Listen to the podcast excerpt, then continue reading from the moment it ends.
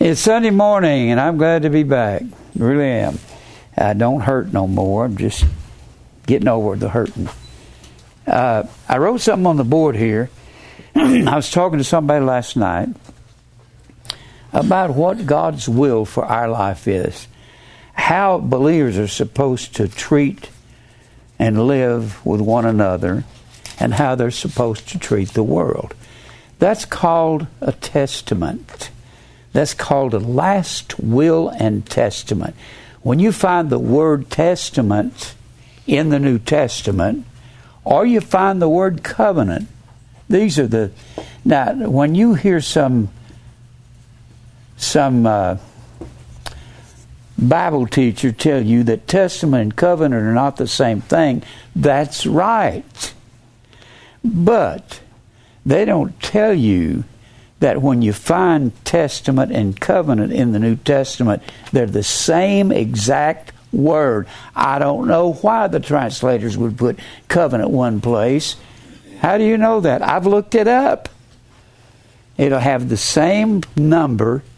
Testament is the word diatheke, D I A T H E K E. It's what God has left us to do and how to live. Now, you might not want to hear this because it's going to be a change in your life if you listen to how you're supposed to live.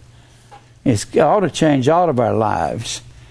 Diatheke means last will and testament. Now, whenever you see last will and testament, anything that is equal to a last will and testament is a last will and testament. You have to learn to look at words. There's a word over in First Peter, and then I'm going to come back to Matthew twenty-six. But over in First Peter, this is why it's important to study the words. I, I imagine... I use my concordance more than any preacher in America. I look up words constantly. That's why I know something if I tell it to you. I don't tell you something that I haven't looked up. Sometimes, fifty times, I've looked up world and John three sixteen so many times in all kinds of books. World is the word cosmos. Heard somebody say that the other day, but they didn't know what it meant. It means orderly arrangement. This is John three sixteen. It's actually kosmon, K O S M O N. The word endings are changed depending on where it is in the sentence. This would be in the nominative case, but since world is in the in the in the Uh, actually the direct object, the accusative case, they're spelled different, but they're the same word. The accusative case would be the direct object. They're spelled different depending on where they are in the sentence. You have nominative, genitive, dative, and accusative case. Sometimes you have a vocative case. That's a direct address. Say, hey, you, get over here. Or judge not. direct, direct address. Nominative case, the accusative case actually gives you a different spelling, but the same exact word. And then this kosmon is masculine gender. So what world means, it means an orderly arrangement of mankind. For God doesn't so love the dirt. For God so loved the trees. That's not what it's talking about. It means the orderly arrangement of mankind, and so is an adverb. Adverbs tell how, when, where, and sometimes why. You got to, if you can remember that, that'll help you a lot. Now, over here in First Timothy, another word that would be equivalent. You said Peter. Oh, First Peter, not Timothy. I'll get it right in a minute. I'm always doing that. First Peter, and I'm going to come to this in a while. Verse twenty-one. For even, uh, chapter two. For even hereunto were ye called. Who's he talking to? The church. They were kaleo. K A L E O. And the ekklesia is the church. Short for ekklesia is ekklesia. That is the word church. E K K L E S I A. Ekklesia is combining these two words together into one word. It means the called out of this world to live right. I'm going to come back to that in a minute. But I want to go back to, so, wait a minute. I was going to give you the word. Called because Christ also suffered for us, leaving us an example. When did he leave us? When he resurrected from the grave and went back to be with the Father. So, he left us after his death things we have to do and how to live. Leaving is the word hupolimpano, hupo. Leaving is hupo. L I M, L I M P A N O. That word hupolimpano means to be bequeath. So to bequeath something is a testament, isn't it? In a last will and testament, what has been bequeathed happens after the death of the one who drew it up. After the death of the testator. Testator is the one who wrote the thing and died. So the testament of Christ begins after he dies when he's... That was on the Friday. On the Friday, when they when there was there was darkness from the sixth to the ninth hour. The sixth hour of the day was twelve noon. Their days were numbered. They had watches in the night. They had four watches in the night, and they had hours in the day that began at six o'clock in the morning. Therefore, twelve o'clock would be the sixth hour. Three o'clock in the afternoon would be the ninth hour. Three o'clock p m. Ninth hour. So, sometime during that time period, Jesus died, and his testament did not become into effect until he is dead. Now let's go over there and look at that word bequeath is a word that is equal to testament. Anytime you see it. Now let's go back over here to, to Matthew twenty-six. They're eating the last Passover. They are not eating crackers and drinking grape juice. That is insane for people to even read this and say this. They've invented the so-called communion in all the churches. Jim, how do you know that? I've studied this backwards and forwards and upside down. Besides that, it'll tell you what they're eating in the chapter. This is the last day of Jesus, or the last night of Jesus' life. And the next day, on Friday, he's going to be crucified. So, and the Bible says, in chapter twenty-six and verse two, you know that after two days is the feast of the Passover, and the Son of Man is betrayed to be crucified. So in two days from where they start this, it's going to be the Passover. And then in verse seventeen, the first day of the Feast of Unleavened Bread. The first day of Feast of Unleavened Bread was the Feast of the Passover. Another name for Feast of Unleavened Bread for seven days was the Passover. Luke twenty-two and one will tell you that, that the Feast of Unleavened Bread, which is called the Passover, was here. And the disciples came to Jesus saying, where art thou that we prepare for thee to eat crackers and grape juice? Is that what it says? No. Where wilt thou prepare for us to eat the Passover? That's what they're going to eat. Then, verse eighteen, he said, go unto the city to such a man, and send him, Master saith, my time is at hand.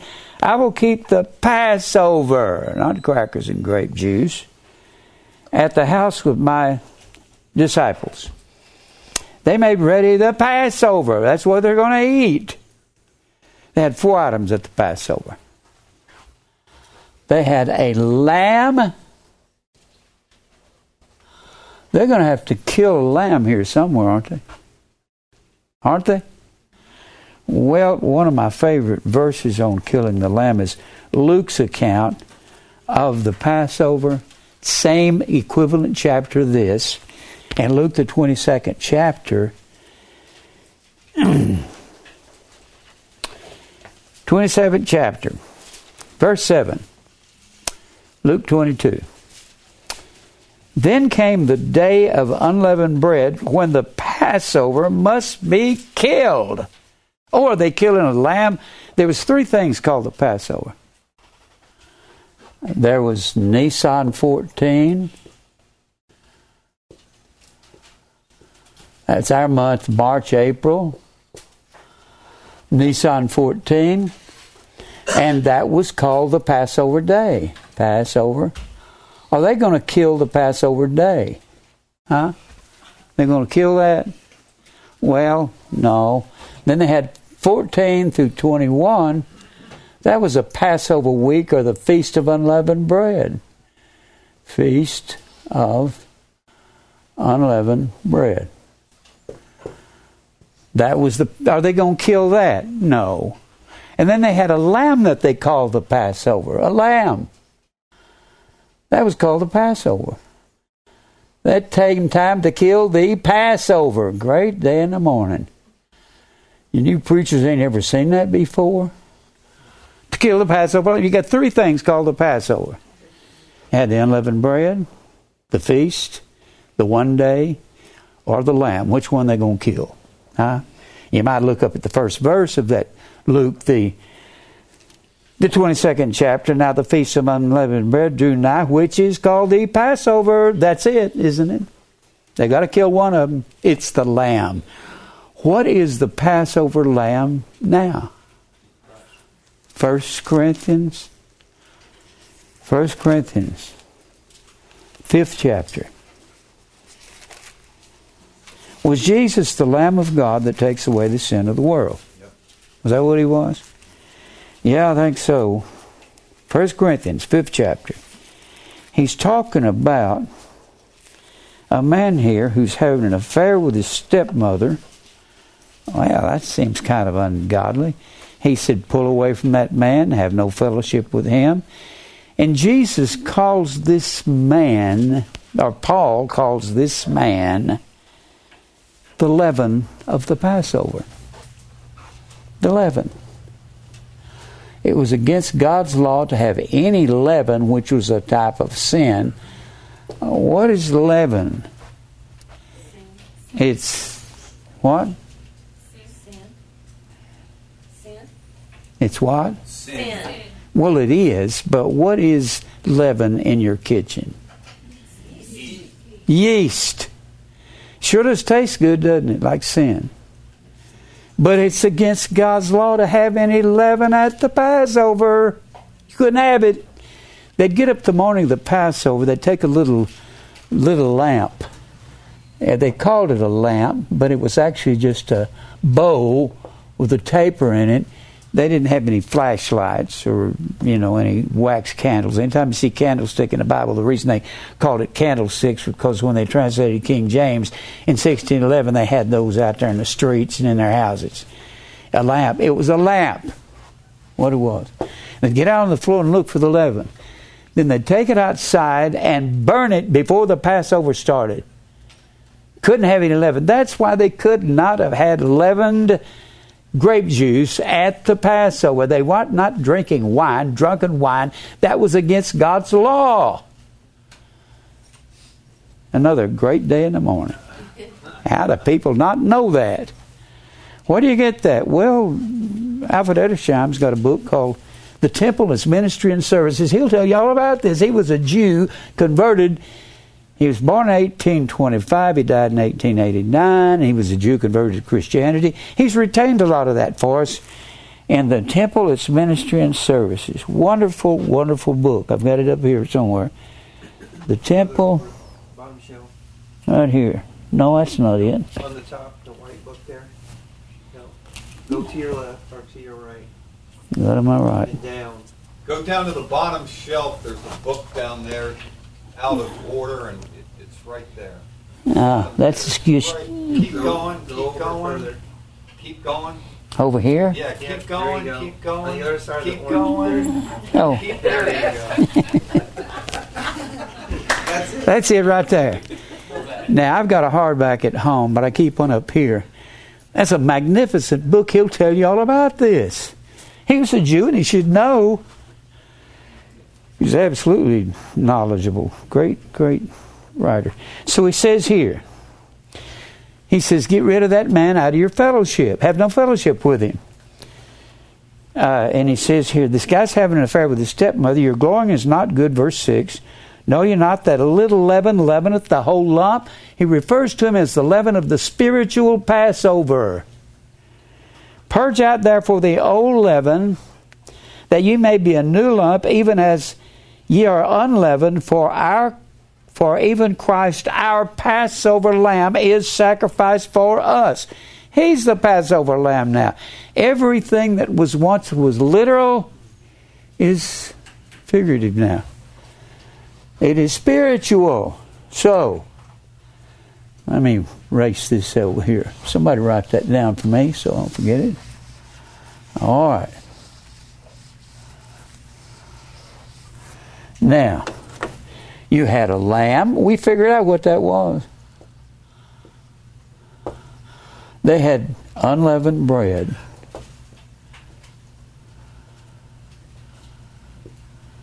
Had unleavened bread for seven days. One, two. What's the unleavened bread now?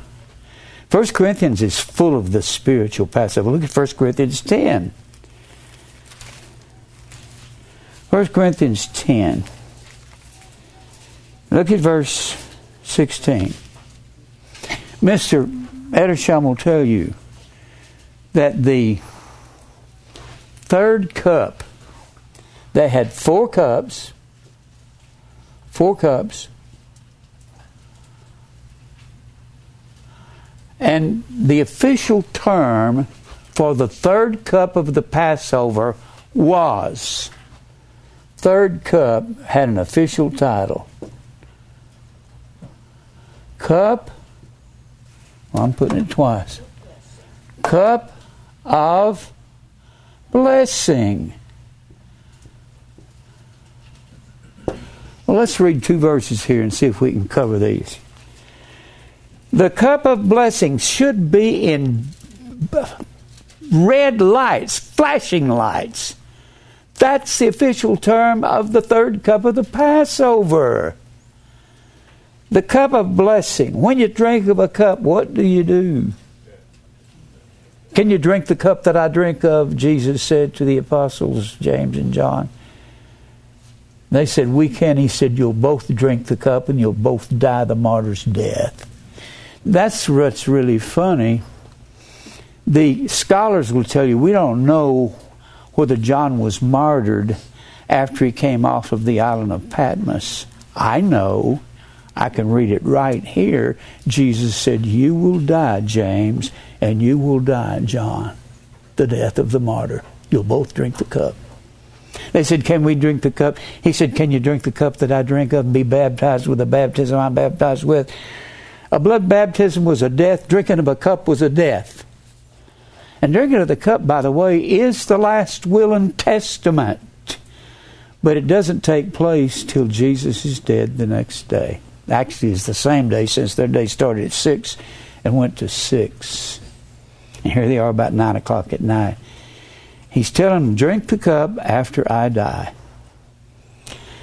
The testament will not be any good. The last will and testament will not have force until I am dead. And I'm talking about what God has left you and I to live by. Now. All right. And look at the next verse. The cup of blessing which we bless, is it not the communion of the blood of Christ? It was against Jewish law for us to drink blood. Eat flesh and drink blood was an old ancient term that meant to partake in a slaughter. Oh, we're going to be in the slaughter.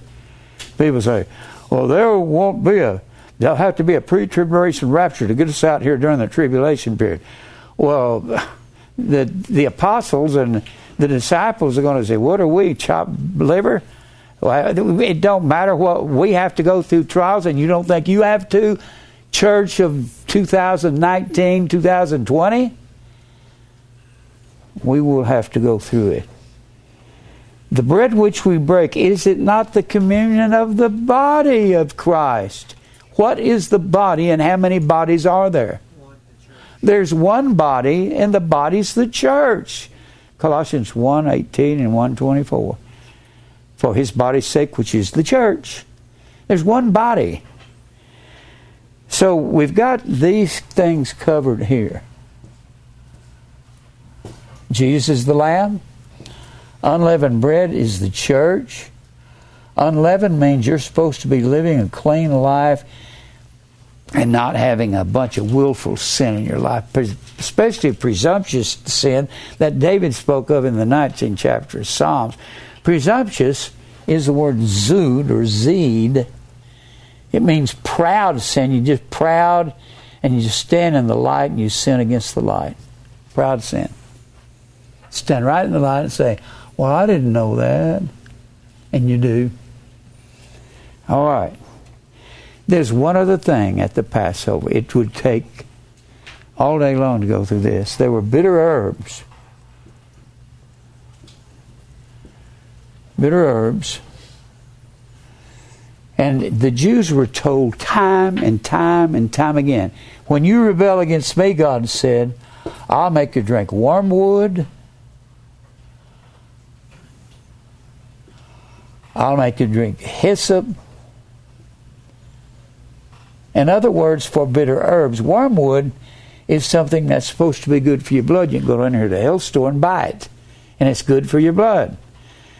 Well, wormwood was going through trials of all kinds and afflictions, and we all know that, that we have to go through that, through the narrow way. So we're in a spiritual Passover. God says in Malachi, the third chapter, I change not in my judgments. Change. Shana. Means to mutate or duplicate. Now let me tell you something. When Jesus died on the cross, he said, I do not mutate my Passover or put a duplicate of it while you have the literal thing going on. These are all shadows. And uh, when you're talking about the real, a literal lamb was a shadow. A literal unleavened bread was a shadow. The very image is the spiritual. When Jesus died, the time that he died, somewhere between twelve and three in the afternoon, when he died, then all of these things were blotted out. Colossians two fourteen, blotting out the handwriting of ordinances. These are the handwriting of ordinances written on tables of stone. Two handwritings. One written on tables of stone in Deuteronomy the ninth chapter with the finger of God. One written on the fleshy tables of our heart there in Luke the eleventh chapter with the finger of God. And that is the spiritual or the spirit of the law, not the letter. The letter over here was blotted out. The literal lamb, the literal unleavened bread, all these were blotted out, and now it's all spiritual in the church. I don't know how preachers have come up with, well, I know how they have. It's a tradition. It was a man named Cyprian, early church father. He was in the church in the uh, in the two hundreds, two fifty, two sixty. And the Catholic Church wasn't didn't really come into being until about seventy-five years later, three twenty-five. Cyprian kept this. They had what they called an agape love feast. I didn't mean to get into all this. I'm not sorry I did. But uh, they had an agape love feast. because Jesus rose from the dead on Sunday morning. And he absolutely did. Because he rose from the dead, they said every Sunday, every first day of the week, we will meet, we will bring food for our poor people. By the way, that's what the eighth and ninth chapter of Second Corinthians is about. It's about taking offerings for the poor. It has nothing to do with the tithe when the Bible says God loveth a cheerful giver. It's talking about Paul insisting that they have food taken to Jerusalem because Jerusalem was under attack by the Roman armies. And they were starving. So when they have their agape love feast, they would meet every Sunday. And you'll find that agape love feast in the eleventh chapter of First Corinthians. Paul says, when you come together, you got food to eat at home. Eat at home. This is for the poor. And they had have this agape love feast. Well, this kept on till the second century.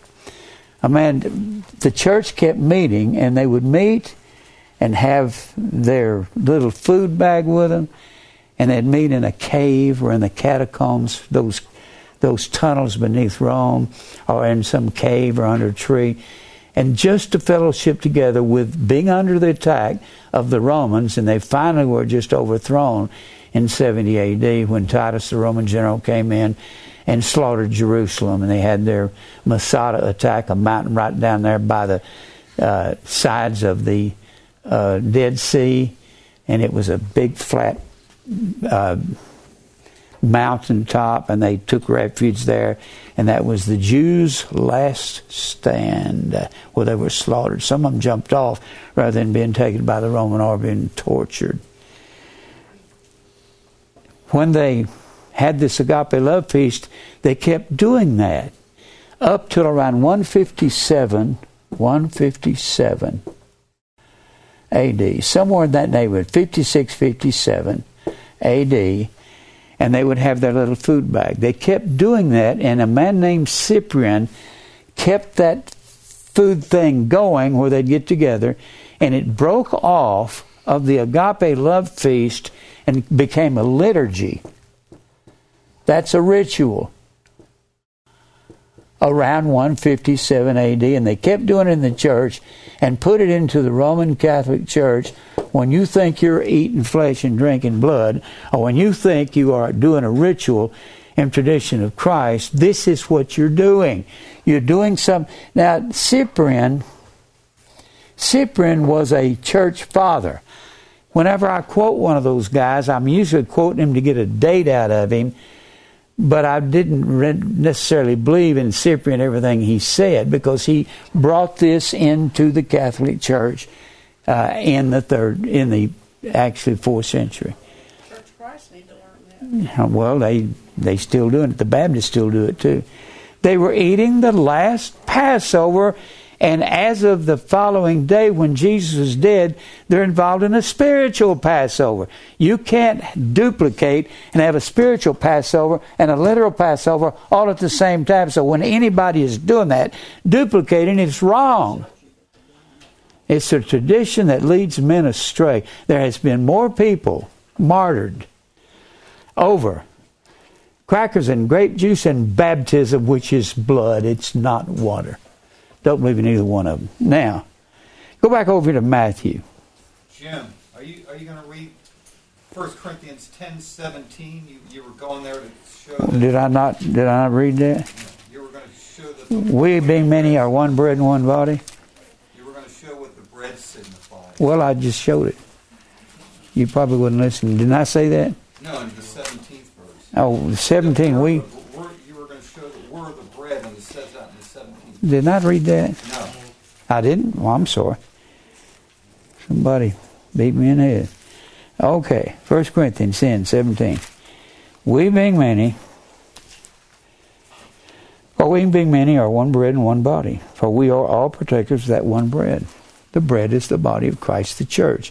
When you go on the twelfth chapter of First Corinthians, that'll show you what being a part of the church is, or taking part is. When Jesus said, I have a meat to eat of that you know not of, it is to do the will of my Father, in the fourth chapter of John. He was talking to his apostles who'd gone into town to get some food to eat. They said, have you eaten anything? He said, I have a meat, a meat to eat of. Meat to eat. This meat is not going to be something you put in your mouth and chew. He said, my meat is to do the will of the Father. What is the word law? Nomos. It means legally prescribed food for animals. We're sheep.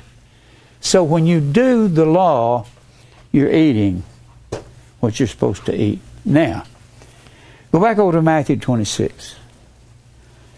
We're talking about what God has left you and I to live by. All right. Now, let's look at verse twenty. Now when evening was come, and he sat down with the twelve, and as they did eat, what? What are they going to eat? Passover. The Passover. Good grief, you preachers out there. They're going to eat the Passover.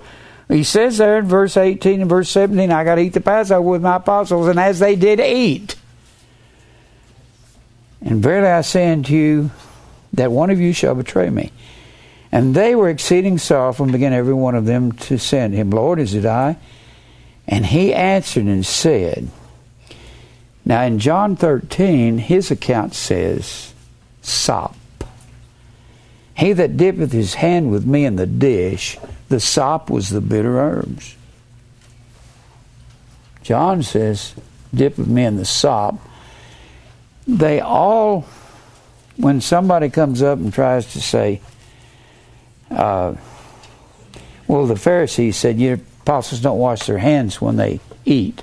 Everybody had to wash their hands when they ate. Everybody. Because their hands were their utensils. They picked up a piece of bread, dipped it over in the sop, dipped it in the bitter herbs, and put it to their mouth. And the most, the most, uh, encouraging thing a stranger could do would dip it in the sop and put it to your mouth. That meant you were friends. And so Judas dips in the bitter herbs. The fact that he's dipping in the bitter herbs means this is not crackers and grape juice. And the Son of Man goeth as it was written of him. He said, the one that dips in the sop will betray me. But one to him, to that man by whom the Son of Man is betrayed, it had been good for that man if he'd never been born. People say, didn't Judas repent? Well, the Bible says it's better he'd never been born. It says that in the fourteenth chapter of Mark also. Then Judas, which betrayed him, answered and said, Master, is it I? And Jesus said, you said it. It's you. And as they were eating the Passover, good grief, not crackers and grape juice, Jesus took bread and blessed it and brake it and gave it to the disciples and said, take, eat, this is my church. Said body. The word there is, is not the, our word is. It's just not. It's the word esteem. E S T E S T I N. Esteem. The word we think of is, is the word E I N A I. This is a form of the verb to be. Be as am, I was, were, being, been, have, has, had, do, does, did, shall, will, should, would, may, might, must, can, could. That's the being verbs, helping verbs in the English. This word here can mean represent or meaneth. That's what it'll say in Strong's. It'll say, this means my body. They acted out every contract they did. This is a contract. And they acted out their contracts. This is what we're going to perform. They performed a contract. You're said to be performing contract in real estate. Won't go into that. So real estate for a long time, know all about it. All right. So he says, this is my body. And he took the cup and gave thanks.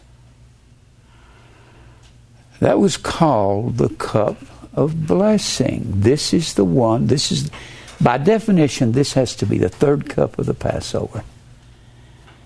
And he took the cup and blessed it, gave thanks, and said, saying, drink all of the cup. For this blood of this cup, remember, a cup was a death.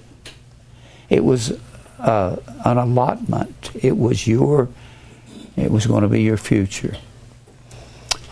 Drink all of it. Don't back off on any of the cup. For this is my blood of the New Testament, which is shed for many for the remission of sin. That word testament, there was an Old Testament over in the Old Testament. This is the new last will and testament. What does Hebrews nine say about the last will and testament? It says, anytime you bring up a last will and testament, the one who wrote the testament has to die before it has any force. This is the night before Jesus died by our reckoning. Their day began at six o'clock in the evening, ended at six o'clock the next evening. This was at night, somewhere around nine o'clock probably. They were eating the Passover. So until the next, what we would call the next day, we would call it the next day. Six to six was their day. So he is saying somewhere between twelve, we would say the next day. It's the same day with them because their day began at six, ended at six. Where'd they get that? First chapter of Genesis. The evening and the morning were the first day. Their day began at six in the evening, not at twelve o'clock midnight. Get that out of your mind. That don't mean nothing to them. So somewhere during that same day, twelve to six the next day, the contract of the last will and testament will not have any effect till he is dead somewhere, not six, somewhere between twelve and three, there was darkness from the sixth to the ninth hour, somewhere between twelve and three. He was nailed to the cross. When you wanted to do away with one contract, you took the contracting parties in public. I've said this a thousand times. I don't know if I've said it on Sunday morning that much. They took the contracting parties out in public.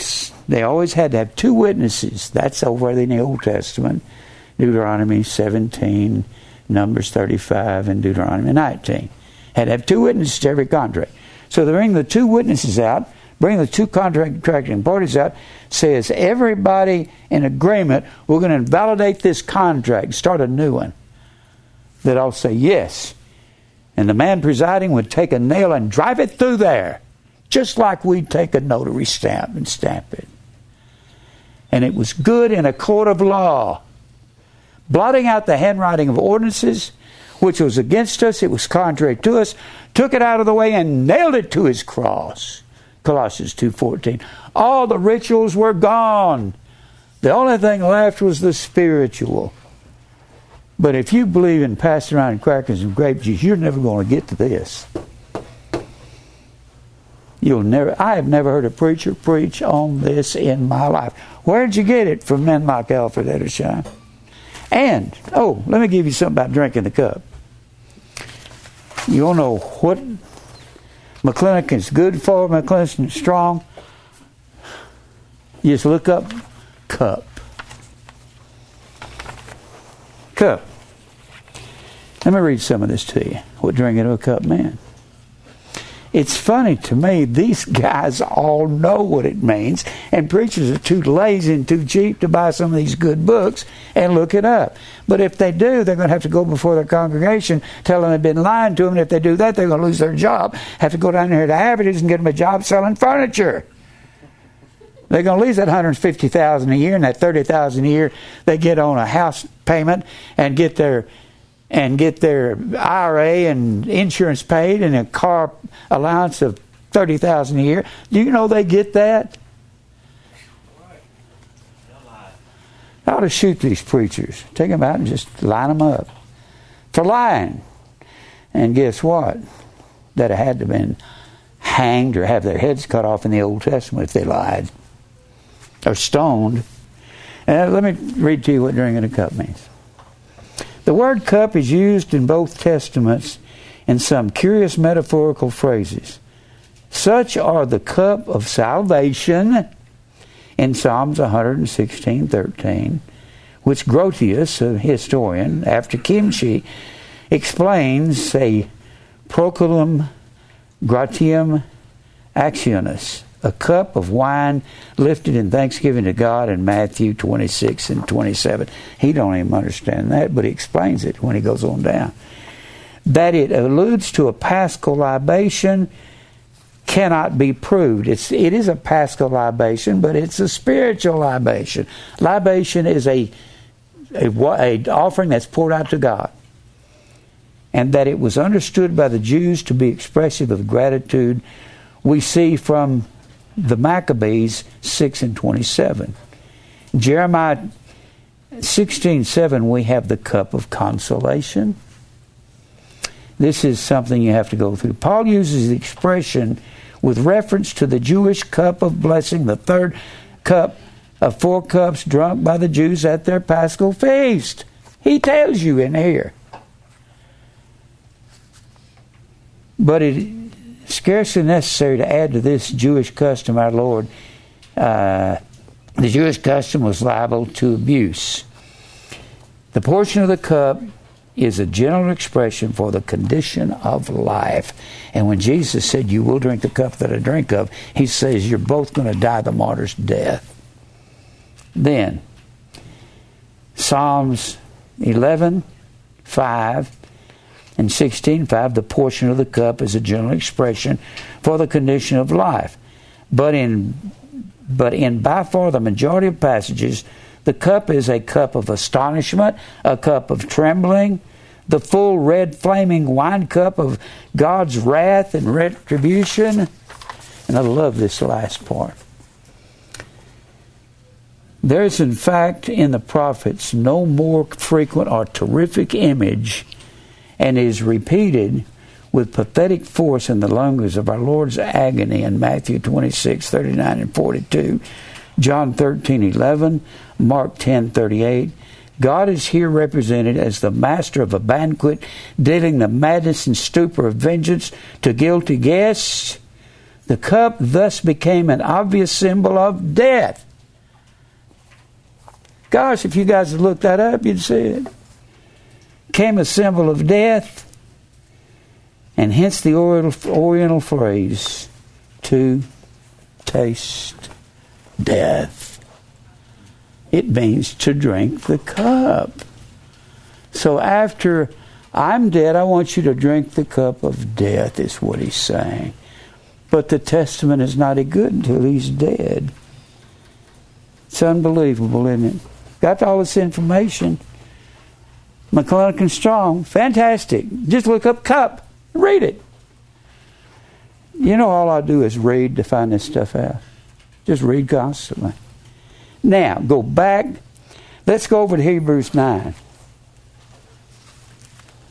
Hebrews nine. You got to remember, Jesus is going to die. If it's nine o'clock at night, we don't know exactly what time it was. nine, ten, eleven, twelve, and add another twelve to it. That's fifteen. There'll be fifteen to eighteen hours later when he's nailed to the cross, when these will become invalid. The literal and the spiritual will take over. Don't pass around crackers and grapes. Just that confuses people. Now, look in Hebrews. Same word, testament, diatheke, last will and testament. Hebrews nine. All right. What is God's last will and testament for us? You can find it in First Peter, second chapter. It's how we act. It's being meek and gentle and kind, but you got to know the, the Greek meaning of those words. They don't always mean what you think. They do not mean, meek does not mean to be nice. Humble does not mean to humble to men. Uh, gentle does not mean nice. Nice is a French word, niscere, N I S C E R E. That's the word nice, niscere. It comes from the French. Here's what it means. When you say, you kids act nice, what do you mean? You mean pretend you're not like this at home. You say act. Act nice. Yeah, act nice. Nice comes from ne and scare. Ne means no. Scare is our word science or knowledge. Act like you don't know what's going on. Play dumb. When you run across nice people in public, nobody is as nice as they act. When somebody just googling over with, hey, isn't life wonderful? And I just love Jesus with all my heart. And you're phony. You're not really what you appear to be. You kids, behave yourself. You're not like this at home. Act nice. Pretend to be dumb. That's what you're telling your kids. Kind, I've got a track over here. The title of it explains all this. Being kind is not nice. Because I go into the word kind. Christatos. No, not a K. C H. C H R E. C H R E S. Christos. Christos comes from Christatos. That's the word kind. It means to meet, to meet a need. If you're kind to somebody, you're going to give them what they need. You're going to tell them the truth, first of all. And if they need a loaf of bread, you're going to buy them a loaf of bread. If they're hungry, you'll buy them something to eat. You, you can't have mercy on... When you define mercy, Elio, here's something God left you in His last will and testament. L E L E O O. Elio means when you see someone having a hard time, you don't just, just say, well, God bless you. I have pity for you. Pity is not mercy. Mercy is employed by something you do. Look over here in James. I'll, I'll come back to Hebrews nine, but look at James real quick. James, the second chapter. Here's a part of your last will and testament. Everything that Christ left you to do is part of what you're supposed to do. Boy, I want to read all of this second chapter, but I don't have time. He says, so speak ye in verse twelve, and so do as they that shall be judged by the law of liberty. You're at liberty to do the right things. You're bound in sin when you don't. For he shall be he shall have judgment without mercy that hath showed no mercy. Then he tells you what mercy, Elio, actually is. That's the word Elio. And mercy rejoiceth against judgment. What doth it profit? My brethren, though a man say he hath faith and hath not works. Do we have works? Not for salvation. We're saved by a working faith. Faith worketh by love. What does that mean in Galatians, the fifth chapter, verse six? Faith worketh by what? By agape, right? Faith works. Don't say faith don't work. It is God that works in you to will and to do of his good pleasure. We are his workmanship, created in Christ Jesus unto good works. We're created to good works, not self-righteous works. Agathos works. Agathos means beneficial works of God. We're created in Christ Jesus unto beneficial works, which God hath before ordained. Proetoimazo, P R O E T O I M A Z O. Proetoimazo comes from pro, which means before. Hetoimas. Hetoimas means prepared, beforehand. H E T O I M A S. Before prepared for these good works. Do we work? Yes. If you don't do the works of God and you're just working for yourself, just so you can get ahead and have money and have things and stuff, the older I get and the more money I can get a hold of, the more I want to spread it around to the needy believers. And if you don't want to do that, you're a cheapskate. Was I a cheapskate when I was young? Yeah. I used to say, well, I earned this money. This is my money. I can do what I want with it. You can't have it. I made it. The older I get, the more I realize I'm going to die and that money's going to be gone. I was in the doctor's office reading Forbes magazine. That's the only place I can read it. That's the rich man's magazine. And they had a list of the twenty richest billionaires in the world. And the poorest was fifty-five billion is what he had. And Bill Gates was second. He had fifty. He had ninety-six billion. What do you do with ninety-six billion dollars if you can't share it with somebody?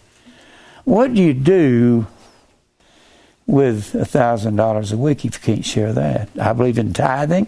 I believe you give to the man that teacheth in all good things. That's what the Bible says in the sixth chapter of Galatians.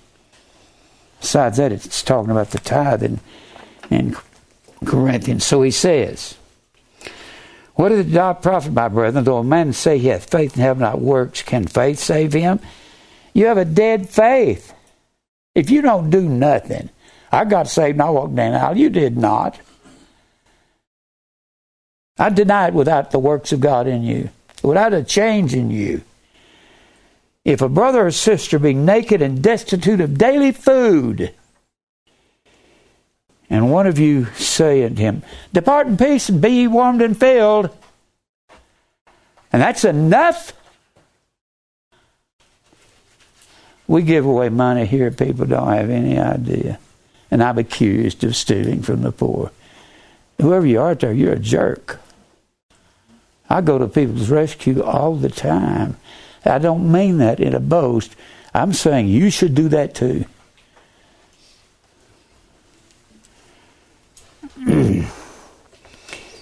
If one of you said to him, depart in peace and be warmed and filled, notwithstanding you give them not those things which are needful to the body, what do you profit them? God bless you, brother. Don't say anything to me. If you're going to say, God bless you, I got nothing for you. And I'm not saying everybody that's got their hand out, because I got a lot of people that have their hand out looking for a free ride. Even so, faith, if it hath not works, is dead, being alone. Even Martin Luther didn't understand the book of James. Martin Luther said it was a, it was an epistle of straw and it needed to be struck out of the Bible. I believe Martin Luther's belief on predestination. But I'm sure he said that when he first come out of the Catholic Church. But after he was out for a long time, he probably didn't believe that. I used to believe a lot of things when I was twenty-six and twenty-seven that I don't believe now. And don't ask me what they were. There were some were dumb. Yea, a man may say, thou hast faith and I have works. Show me thy faith without thy works, and I'll show you how my faith works. Faith worketh by agape, by love. Agape is walking in the commandments of God. Second John six, this is agape, that we walk after his commandments. How many times have I said that? And his commandments are not just the Ten Commandments. It's every time you have an imperative mood in the Greek. An imperative is a command. I got a list of all the imperative moods, including the ones that the that the uh, Pharisees had. When the Pharisees gave you an imperative mood, you don't have to do that. When Jesus gives you an imperative mood, He's the same God that said, "Let there be light," and you will eventually do these things. You can't just come up and say, "I'll be what I want to be when I want to be that." God says, "You'll be what I want you to be." You can't just... When the Bible says, "Humble yourself under the hand of God," it doesn't say, "Humble yourself under the hand of man." You cannot be humble to God and man at the same time. You understand that? Humble.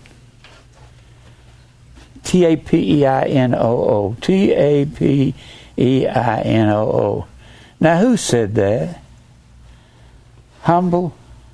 Tapeinoo. The Scripture says that several times. Peter said it. Humble yourself under the hand of God. If you're humbled, what are you humbled to? Tapeinoo means to level self. Level self. It actually means to level mountains and hills. And there's two mountains in the Bible. There is Babylon and there is Zion. A mountain was a capital city of an empire. You can get that out of McClintock and Strong. Just look up Mount, M O U N T. Tell you, Mount was a capital city. If you say to this mountain, "Be thou removed, be thou cast into the sea," why would Jesus? Why would Jesus say that to Peter and John? They had a Babylonian mountain attitude. They were arguing with Jesus. And she needed to say, "This mountain of Babylon, be removed and cast into the sea." Every time Babylon goes down, it goes down into the sea. Don't have time to go to all that. Tapeinoo means to level the mountain of self. If you level the mountain of self, you're going to bow to God's will, not man's will. If you walk around and people call you, "Jim Brown, you always go around preaching to everybody." Well, I certainly do. Isn't that what I'm supposed to do? I had a preacher tell me one time here in town. Said, "Nobody likes you in town. You go around preaching to everybody." I said, "Well, I certainly do. Isn't that your job? You're a pastor. Aren't you supposed to preach to everybody?" "Yeah, I do. Everywhere I go, but I don't beat people up. I try to talk to them. If they don't want to hear it, I leave them alone." You go around preaching to everybody. What a dumb thing for a preacher to say. D U M B, dumb. Now, faith without works is dead. "Yea, a man may say, 'Thou hast faith and I have works.' Show me your faith without your works. I'll show you my faith by my what I do." When people say, "You don't celebrate Christmas, don't you take a day off for Jesus?" I don't have time to take a day off for Jesus. I'm preaching to people every day for Jesus. Everywhere I go. Doctors, lawyers, nurses. I don't go into a doctor, I don't talk to them about the Lord. These doctors, I've given so many D V Ds away. I, me and Mary went out to eat yesterday, and at the end of the my meal, I said, "Let me give you this D V D." She said, "You gave me one." I said, "I didn't give you this one. I got thirty-eight hundred of them." I said, "Here, take this one. This will tell you something else." And I'll sit there and talk to them about death to self, daily cross, or the Christ Mass, or predestination. You're going to have to make people angry. You don't have to beat them up. Just say, "I preach predestination." I'd say things that make people mad. And the waitress would say, "Like what?" "Well, like, did you know that it was against the law to celebrate Christmas three hundred years ago in America?" They'll say, I, I hadn't heard that before." "Unless it really was." So I tell them the story about the Puritans being killed in Europe by the millions and then came over here and called themselves Puritans and go through the history of it. If they want to hear it, and if they don't want to hear it, I shut my mouth. If their eyes go... if their eyes cross, I won't. I've had enough. But I, if you're going, you're going to be persecuted, that is a part of your last will and testament. Speak the truth. Do the works of God, which John said is belief. But if you believe, believe is a verb, and it's an action verb, and it's what you do. But wilt thou know, vain man, that faith without works is dead? Works of Christ. Do not mistake this. There's three types of works. Three types. There's ritual, where you go to church and you say, I did my duty to God. I sat there and listened to that boring preacher one more time on Sunday morning. That's ritual. There's uh, good works where you think you're going to do good, and somebody says, I'm going to join the Sertoma Club, and I'm going to join the Masons and do good works, and these good works will get me into heaven. And there's God's works in you to willing to do of His good pleasure. That's the works of God. Good works. It's God working in you to willing to do. If God is not working in you, you've got a long way to go. Because if you are a believer, He's got to get your attention. He didn't have my attention at forty. I had, you know what had my attention at forty? Real estate. I wanted to get rich. I was a whiz at that. Went out there, I was the top salesman the first year out of the chute, out of thirty salespeople. Way ahead of everybody else. And I was good at it until God gave me some bronchial asthma I couldn't live with. He said, you're not going to do that. You're going to tell the truth to people. Until He stuck me in the hospital and nearly killed me. And you know what? That's what He'll do to you. He might break your neck, but you're going to have to become... He may come into your life and do the most devastating thing to you until you get... Your heart don't get right all of a sudden. Sometimes He brings you to a place in your life. I had I Vs in both my arms. I said, oh, God, you're going to kill me if I don't stop doing this. And I quit. When I come out of the hospital, I said, Lord, I'm going to tell the truth. And Mary would say, how are we going to make a living? For the following ten years, I was so sick from the time I was forty times, fifty-five, I couldn't hardly do nothing. And Mary would say, what are you, how are we going to make a living? I said, I don't know, but I'm going to teach everybody I can. And there were two or three of us meeting over at the house, and that was it. Four. Back to three. Up to five, down to four. This went on five, six, seven years. Then I'd say, I'm going to do this. Somehow, God's opened this up. We're on T V in about four hundred towns and cities. We're on the internet twenty-four hours a day. We got, we got offerings coming from all over the world. And what we're trying to do is get the truth out there, and I'm not getting rich. Now, he says, thou believest that there is one God, thou believest well. The devils also believe and tremble. That word devil is daimonion. Those people that distribute fortunes believe and tremble. But wilt thou know, vain man, that faith without works is dead? If God doesn't do something in you to cause you to humble yourself to Him and read His Word and become cutting the mountain of self down, if all you're thinking about is just you, has anybody had you on the mind lately? Whew, boy, let me stick my hand way up. That's the way I used to be.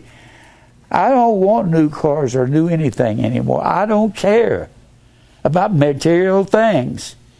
People say, well, you got a lot. God gave it to me to shed it and to spread it out. Was not Abraham our father justified by works? When he that offered Isaac his son upon the altar, seest thou how faith wrought with his works? By works was faith made perfect.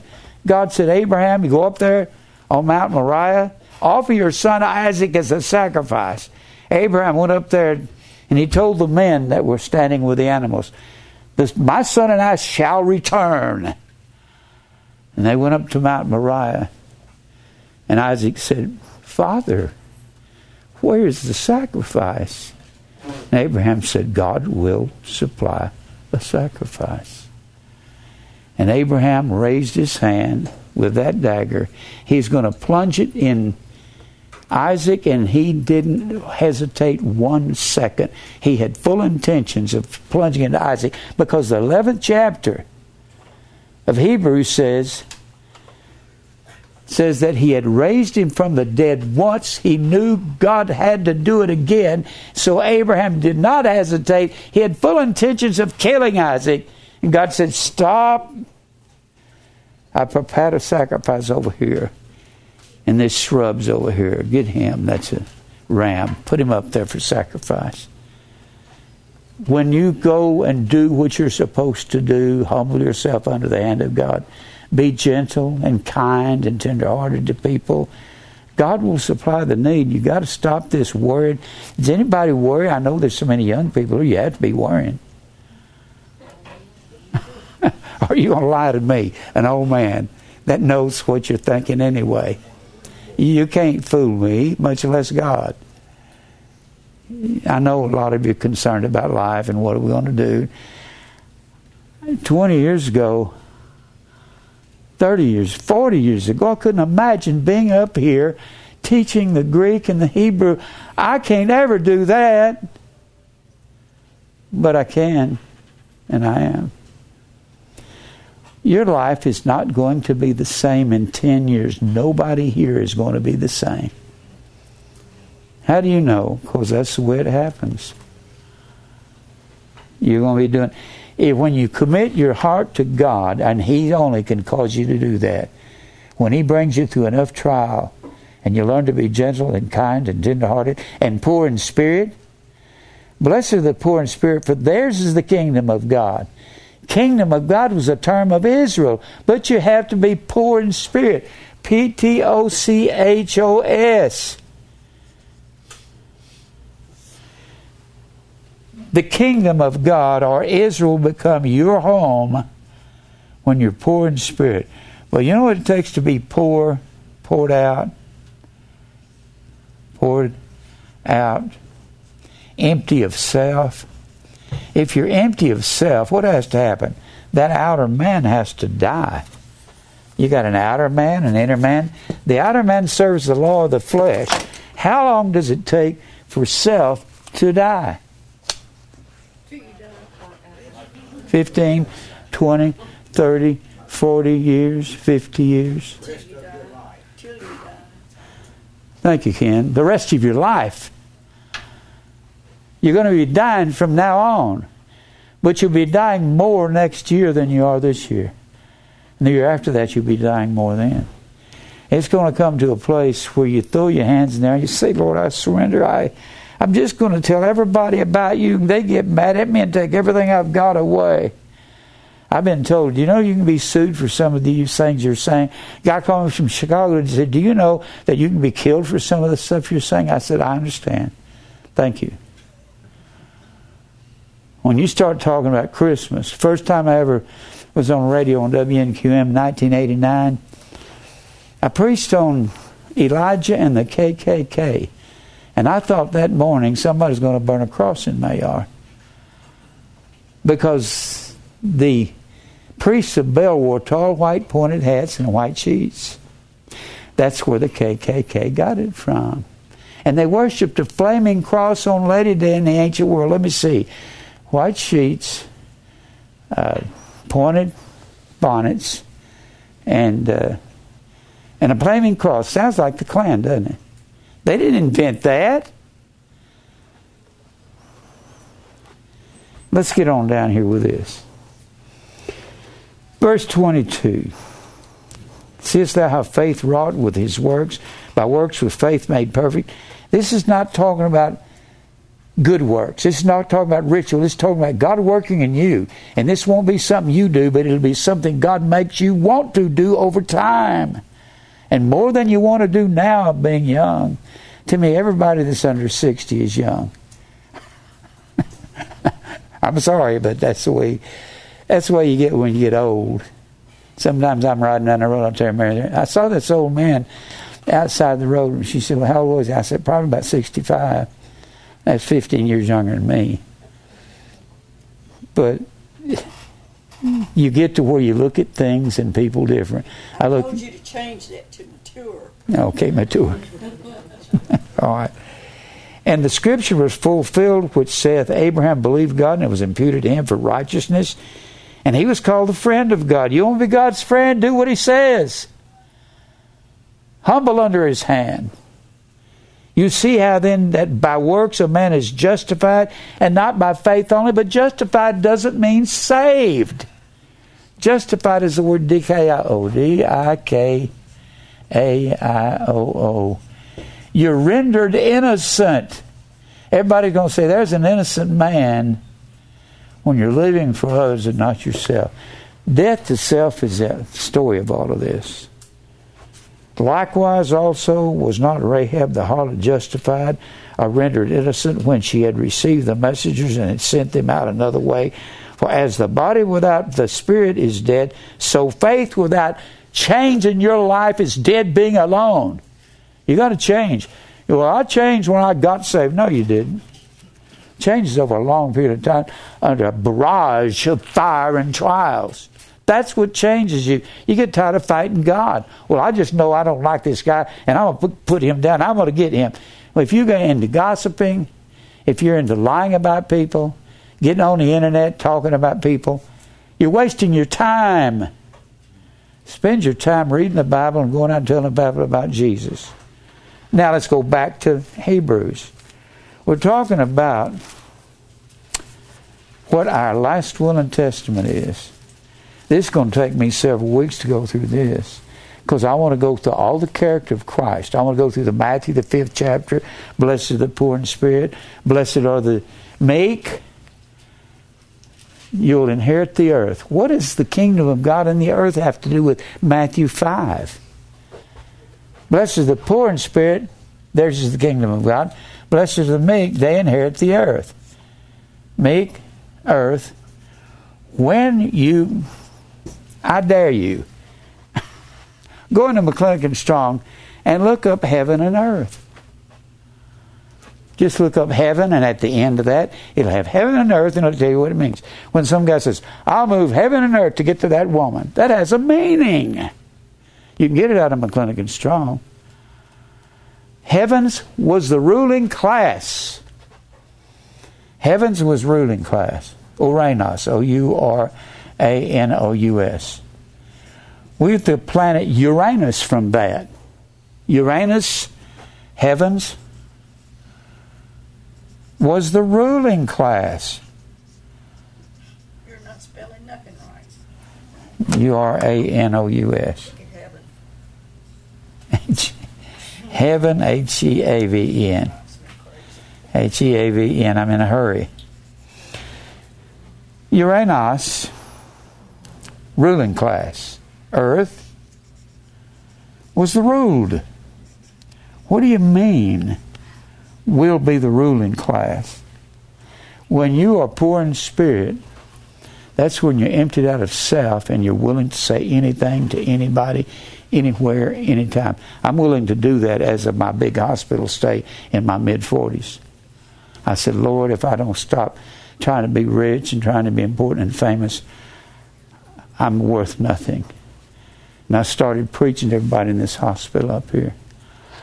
If anybody's on the third floor when I was there, they knew about it.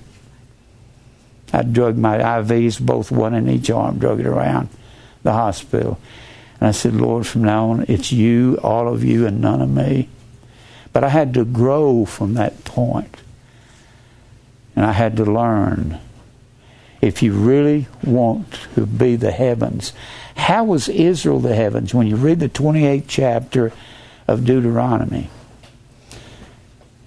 Moses says, if you obey my statutes and my commandments and everything I tell you, I'll fill up your fields, I'll fill up your basket, I'll fill up your store. Here's how they were the heavens. You'll go against your enemy one way and they will flee seven ways. And it don't matter how many there are. When Asa, in the fourteenth chapter of First Chronicles, when he went up against the Ethiopians, he had five hundred thousand men. That sounds like a big army. He went against a million Ethiopians, and they had three hundred chariots of iron. Whoa! You know what a chariot of iron is? They had those wheels on them. They had the scythes like swords, and nobody could stand against those. You saw them in a lot of those old Ten Commandments movies. Those scythes would just rip people down. You couldn't stop them. And with a half a million men, Asa went out against them. The Ethiopians didn't have a chance because God, Asa prayed the greatest prayer I've ever heard. He said, Lord, it matters not to you with many or with few. Lord, let not man prevail against thee. He didn't say me. Let not man prevail against you. And they went out there and whipped him. It's just like when Ahab was king of Israel and Ben-Hadad, the king of Syria, sent a message down to Ahab, said, I want an unconditional surrender, and I want a right eye out of all of these men you have here in northern Israel. Right eye. What does he want the right eye for? Because that's what they used to fire their bows with. So it would stop them in their tracks. And Ahab gets angry at, at Ben-Hadad. And God says, you tell, you tell Ben-Hadad's emissary that uh, you go out there and tell him you're going to be at war with him. And Ahab goes out and said, but who's going to fight him? He said, you are. This prophet tells Ahab. Ahab was a bad king of Israel. God is saying, I'm going to get rid of Ahab in my time. Not some pagan king is going to tell me when he's going to come down. So he tells Ahab, go out there and tell the king you're at war. So he goes into the mountains against Ben-Hadad. And he whips him in the mountains. And Ben-Hadad says, well, your God is the God of the mountains. He's not the God of the plains. Fight me on the plains. And Ben-Hadad says, you want me to give that order? He said, yes. And they went out on the plains. And the plains, the Bible says that when they went out on the plains, there were only seven thousand fighting men in Israel. They had hundreds of thousands of Syrians. When they went out against them on the plains, the Bible says these, the Syrians covered the plains. They covered the plains. And the Bible says that, that the children of Israel were like two little flocks of kids, of goats. Just like two little flocks of goats out there facing one of the great armies of the day. And Israel whipped them hip and thigh. That means they destroyed them. God eventually got rid of Ahab, but you're not going to tell me when I'm going to take an evil king off my throne. That's when you become heaven and earth. That's when you start ruling other people. When you humble to God, there's... I know that you think, gosh, if I talk to these people, they're going to get mad at me. They're not going to like it when I say God doesn't love everybody. I say that real gentle to waitresses all the time. Did you know that God doesn't love everybody? Have you ever heard that? I just talked to them like I'm talking to you right now. No, I didn't know that. I thought it loved everybody. Well, the Bible says over there in Romans nine that he loved Jacob and hated Esau before they were born. I just tell them to them like that. I let them wrestle with it. And if you are poured out to God, let's get back over here to Hebrews nine. Hebrews nine. We've been talking about what is your last will and testament. It is to drink the cup, isn't it? Yep. Drinking the cup. Look here in Hebrews nine. How much time do I have? Oh, man, I ain't going to get through all this. All right. Look here in Hebrews nine, verse fifteen, he says, well, he says in fourteen, how much more shall the blood of Christ, who through the eternal Spirit offered himself without spot to God, purge your conscience from dead works to serve the living God. Dead works is you serving God in the flesh, you serving self in the flesh. I'm not saying don't make a living. I'm not saying don't work as hard as you can. But take some time for God, work a good forty-hour week, but don't go out there and work sixty or seventy hours. I used to work ninety hours in real estate till I broke my health. It'll break you if you keep doing it. And for this cause, he is the mediator of the new last will and testament, that by means of death, for the redemption of the transgressions, he has to die before this testament comes into effect. That were under the first testament in the Old Testament, they which might, they which are called might receive the promise of eternal inheritance. What are you going to inherit? Inheritance is the word kleronomia.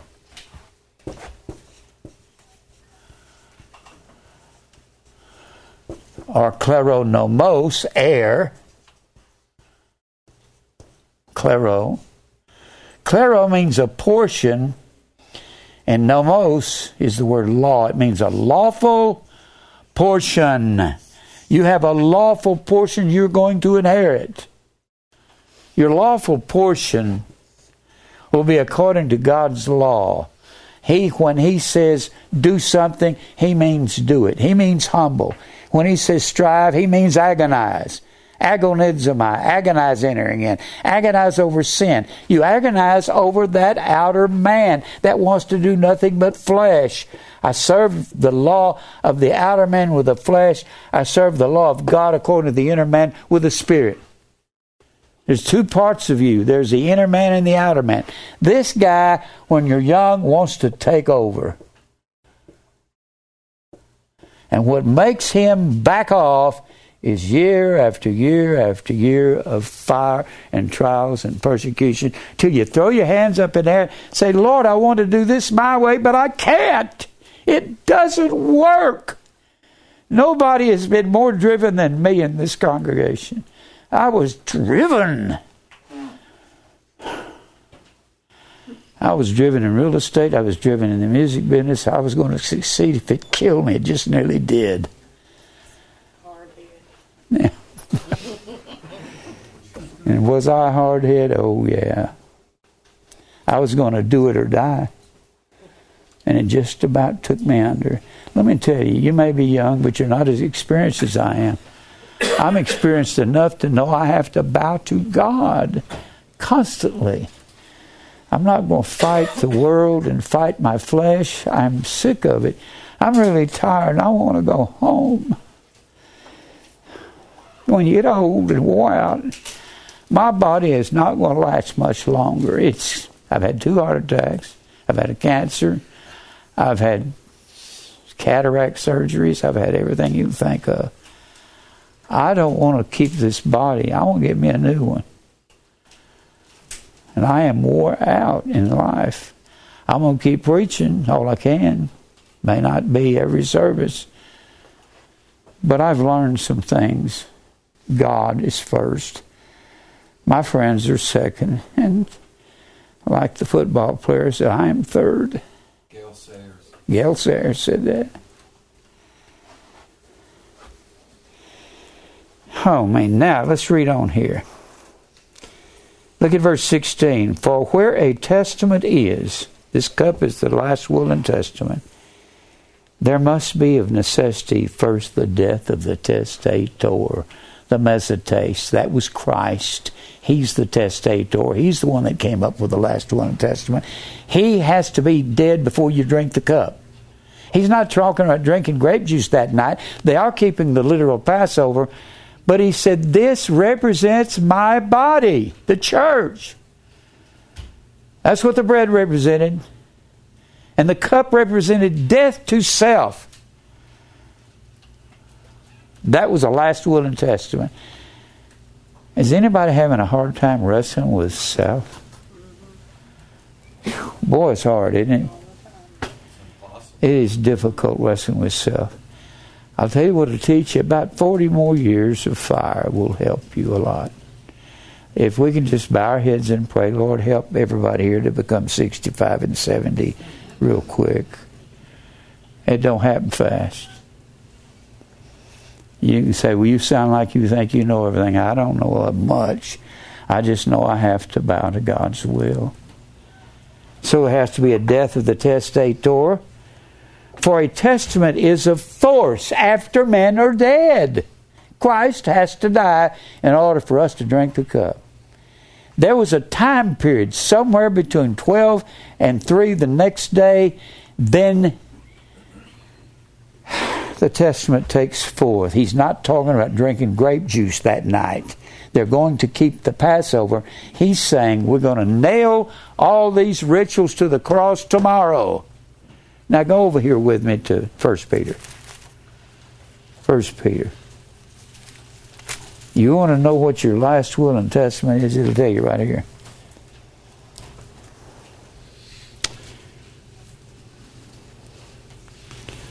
I'm going to get into the character of Christ in this. Meek, humble, gentle, poor in spirit. I used to think the Beatitudes in the Bible were for special Christians. It's not true.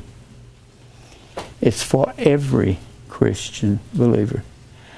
You may die young before you get through all this, but it doesn't mean this isn't for all believers. You have to be poor, have to be a peacemaker. What does that mean? Going to a bar and break up a fight? No, it means you all, you you wear a Colt forty-five on your hip and you're a peacemaker. No, the Bible says Psalms one nineteen, one sixty-five. Great peace have they that love thy law, and nothing shall offend them. You won't be offended when you give the word of God out and the law out. You won't be offended when people get mad at you and they talk about you and they say lies about you and they tell all kind of stories and they cuss you. That's not the life of the believer. You're not to be involved in envy and jealousy and all of this anger and this rage, this orgy. That's not, that's not a part of our life. Can y'all see that? Look here what he says. It says here in First Peter. Let's read twenty and twenty-one. For what glory is it if when we were buffeted for your faults, you should take it patiently. If you're at fault, you're supposed to be thankful for doing right, not for doing bad. But if when you do well and suffer for it, take it, you take it patiently. Be patient. You don't say, I'm going to get you back. This is not about revenge. This is acceptable with God, for even hereunto were ye called, church, because Christ also suffered for us, and He is our example. We have to suffer for His word. And leaving us an example, leaving us a hupolimpano, a bequeathing testament. He's bequeathing to us, hupolimpano. Like I said earlier, this is a synonym for last will and testament, diatheke. This is our last will and testament. Here's a list. You want to know what the list is? Who did no sin. You have to part of you that does no sin. What is that? That's the inner man.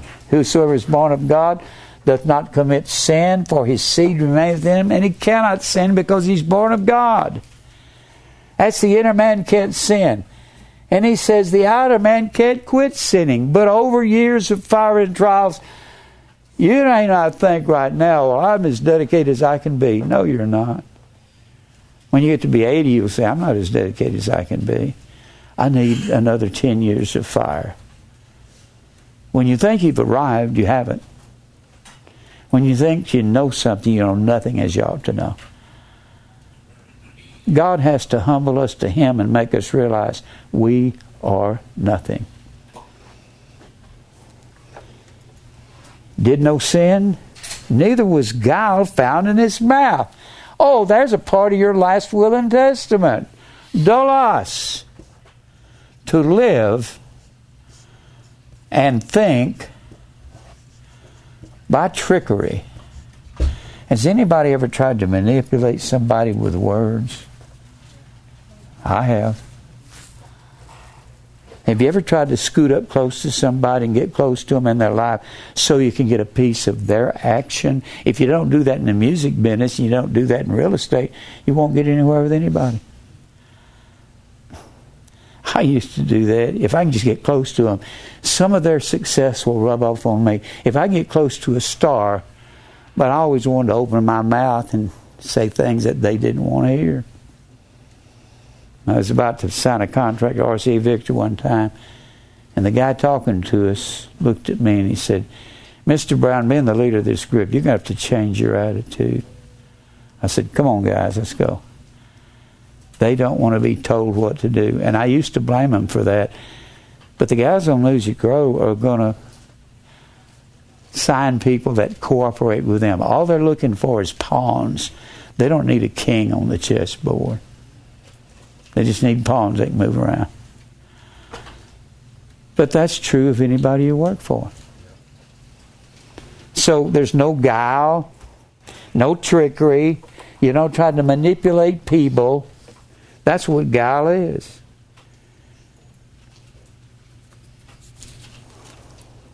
No guile was found in his mouth, who when he was reviled, he didn't revile again.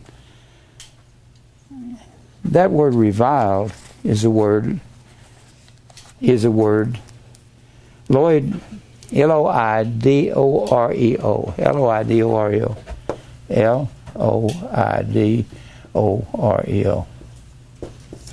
Revile means to say bad things about somebody or to somebody.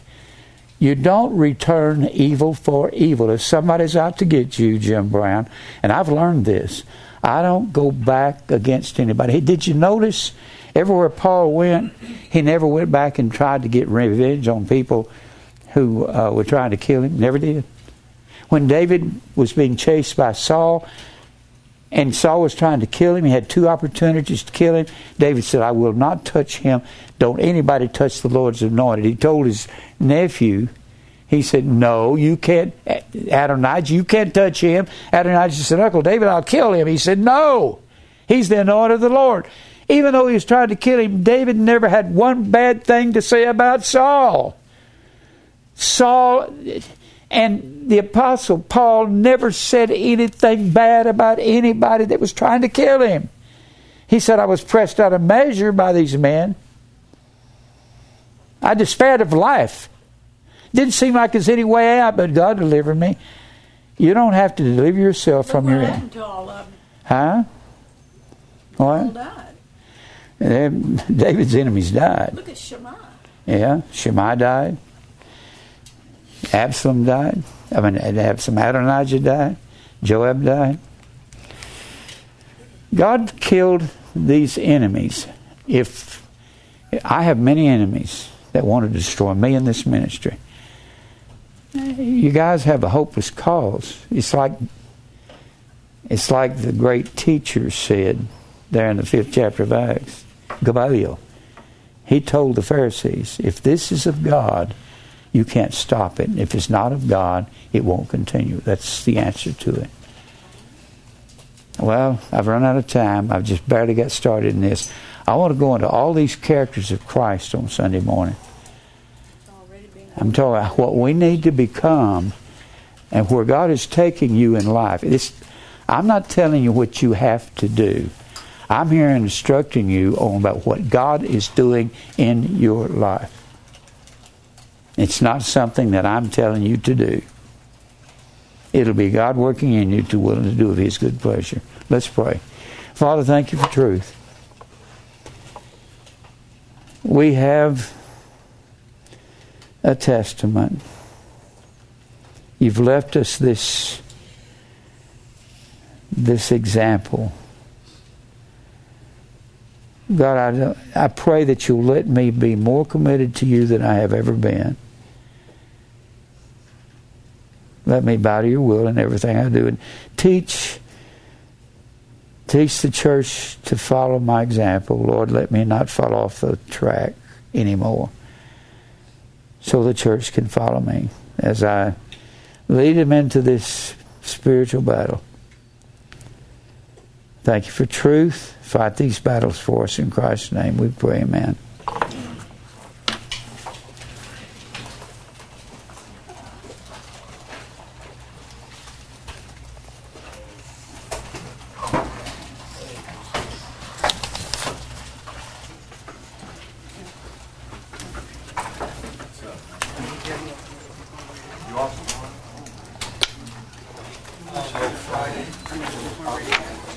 Take some of each of those, Ben. I mean, really, take some of each of them. They're, they're super lessons in them. I was one, looking for the one with kind or, or meek, meek. Uh, being guy? Yeah, that'd be it. That's a really good. Yeah, that's what you were mentioning. That's a good. I'll just get a few of those. Yeah, get a few of them. There's one in here called, it's one of my favorites. It's got death on the. Right here. That is, uh, when I wrote this, I held it in my notebook for a couple of weeks because it sounded like I was preaching in Hendersonville. Mm-hmm. I was afraid to put, I printed these in the newspaper, yeah. And this is like a sledgehammer for Hendersonville. Thank you, Jim. Those are good. How you doing? Doing great. A little sleepy, though. No, I don't are you? I am. I'm sleepy. I think I'll home take a nap. No. Love you, Jim. I love you, too. That was a good word. Good word. Well, we have this... We have this testament. Yes, we do. This example. And we're going to change slowly. Hey, Dave. Hey, Jim. How you doing? Well, I love the, I love the testimony. Where y'all going? Huh? Where you going? I love you guys. Y'all want some gum? Y'all want gum? Well, come on up here. Hey, Goriel. How you doing? Hey, I'm all right. How are you? Hey, what are you doing, Mom? You look handsome today. Handsome.